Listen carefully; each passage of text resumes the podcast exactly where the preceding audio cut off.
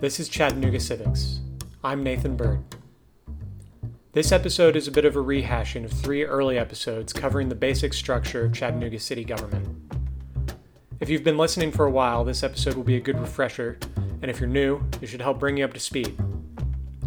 My hope is that this episode can be a good introduction to local government in Chattanooga, a resource that people can return to again and again and share with friends who want to get involved but don't know where to start. So let's dive in.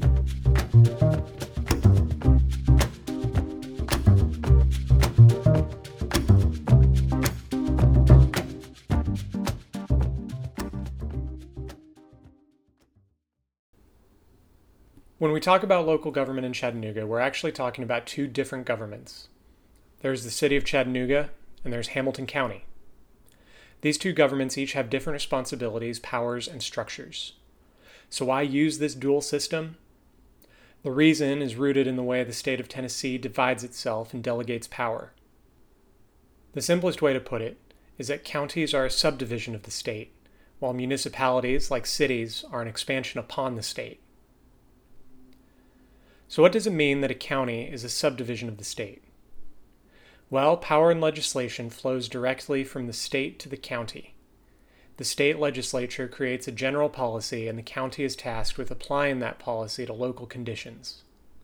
So the state might pass a law establishing a public school system, for example, and it's up to the county government to come up with local laws on how to build, maintain, and manage that school system. The state, when passing a law, provides the general guidelines, and the county applies those guidelines to local conditions. But the powers of the county are quite limited. The county can only exercise powers that have been granted explicitly or implicitly by the state. Municipalities, on the other hand, are an expansion upon the state. Municipalities exist to provide additional services and further or more detailed control over local policy that the state might not want to provide in all areas. But even though cities exercise power above and beyond what the state requires, they still ultimately derive their authority from the state. When a group of people wish to incorporate a city or town, they must go to the state legislature to receive a charter. The charter is a document which establishes the city government and explains very broadly what powers the city government claims and how the government will function. Similar to the Constitution, it is the basis for all laws that the city may later enact. Chattanooga has what's called a Home Rule Charter, which allows the city to pass just about any legislation it likes so long as it does not conflict with federal or state law. That being said, the state regularly prevents cities from enacting certain laws. This is called preemption. Some notable cases of state preemption include the fact that cities are not allowed to set their own minimum wage, they're not allowed to designate themselves as sanctuary cities, they cannot place additional regulations on the possessions of knives or firearms, and they cannot ban plastic bags in grocery stores. It's worth mentioning that it is also possible to form what is called a consolidated metropolitan government. This is essentially a combination of the county government and a city or several city governments in order to provide more consolidated and streamlined services and governance. There are currently only three consolidated governments in Tennessee, the most notable being Nashville Davidson County. The actual consolidation can be complex, and while it might solve several issues like the duplication of services and conflicts of authority, it also leads to new problems like dilution of local control and usually an increase in taxes. Every so often, suggestions will be made for a consolidated Chattanooga Hamilton County government, but those suggestions have not yet gained much traction. To sum up, both county and city derive their powers from the state. Generally speaking, counties may only do what the state has given it authority to do, while cities may do anything that the state has not prohibited them from doing. So, what does this dual government system mean for Chattanoogans? In general, if you live in the city, most political questions go through the city government. The city has its own zoning code, public works department, and fire and police departments, so on. There are a few projects that the city and the county collaborate on, like the Regional Planning Agency and CARTA. However, there are a few key issues that are handled entirely through the county. The two that get brought up the most are the school system and the criminal justice system. We'll talk about these more in later episodes, but for now, be aware that the school system is under the jurisdiction of the Hamilton County School Board and that the Hamilton County courts handle nearly every case in the area except for small violations of city ordinance like parking tickets and zoning code violations. So now you know that the city and county governments each have a role to play. But how are these governments run? Let's start with the city. The city has two primary branches. The city council is the legislative branch. They create all city ordinances.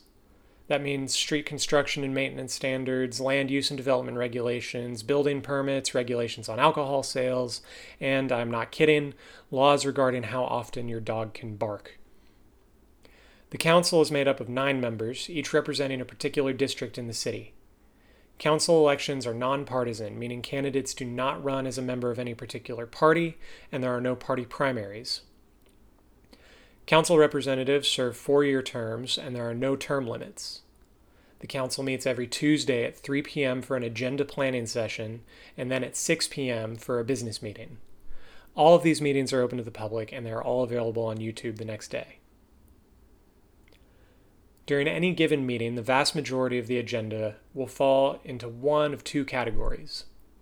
The first category is resolutions authorizing purchases, payments, and contracts with various outside entities. These contracts are one time occurrences and so are considered resolutions by the City Council, meaning they must only go through one round of voting. The second category is rezoning ordinances. When a property owner wishes to build something other than what is currently allowed by the zoning code, they must apply to have their property rezoned. These applications constitute a permanent change to the regulations governing the property, and so they're considered ordinances by the City Council, which means they must go through two rounds of voting, each round during a separate City Council meeting. There are, of course, other resolutions and ordinances which come before the Council, such as symbolic resolutions commemorating a particular event, ordinances amending the city budget, and things like that. But most of the business of the Council falls within those two categories. The mayor is the executive branch of the city. It is ultimately his job to determine how the laws that the City Council passes should be implemented. This implementation is generally carried out by city departments. When the mayor is elected, he has 60 days to write a plan for how the city departments should be organized, to add, remove, combine, or split city departments as the mayor sees fit. The plan must be approved by the city council. The mayor then appoints all the department heads subject to the ratification of the city council. There are six department heads which are listed in the charter, and while they're appointed by the mayor, their departments are not subject to the reorganization process. Those are the police chief, the fire chief, the chief financial officer, the city court clerk, the city treasurer, and the city attorney. A two thirds majority of the city council may remove any of the department heads at any time. In addition to department heads, the mayor appoints members to various board positions. There are 39 different boards, commissions, and committees that serve as advisory bodies to the city of Chattanooga, and the mayor has a hand in appointing members to most of them. These boards cover utility licensing, public art, permit appeals, and more. Some of the most recognizable city services are overseen by these boards, such as the library, CARTA, and EPB. Most board positions explicitly require applicants to have certain qualifications, like having a certain amount of experience in a relevant industry, but some are open for anyone to apply. We'll cover some of these boards in more detail in later episodes. The mayor is also in charge of preparing a budget proposal for each city fiscal year. The city's fiscal year is measured from the 1st of July rather than the 1st of January, so it gets a little confusing sometimes. But by law, mayors can prepare the budget however they see fit, but traditionally there has been some sort of public input process. The City Council then has the opportunity to accept, amend, or reject the budget each year. The mayor is elected for a four year term in a nonpartisan election and is limited to two terms. I want to very briefly cover the structure of the county government as well. It's organized similarly to the city with nine county commissioners, one elected to each district, and a county mayor elected at large, and legislative and executive power being similarly divided. One major difference from the city government is that the county seats are elected on a partisan basis, and each seat has a primary race. It is important to note that, except in rare cases, your city district and county district are probably not the same number. There's also the school board, which I'll cover in more detail in a later episode.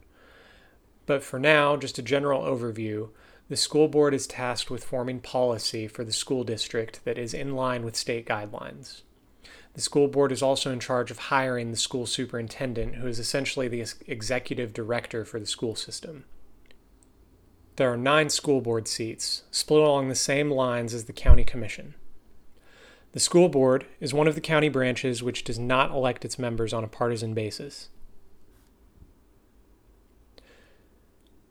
Now that we've all had this quick overview of local government, I invite you to check out the show notes where you can find links to help you get involved. There are links to find out which city and county districts you live in, who your current representatives are, the full list of city boards, the calendar and agendas for both City Council and County Commission, and more. Take some time to browse through these resources. Make a note of who your representatives are, and maybe even take some time to write them an email. Introduce yourself, let them know what issues are important to you, ask them how you can get involved. Let's all do what we can to build a culture of civic engagement in Chattanooga.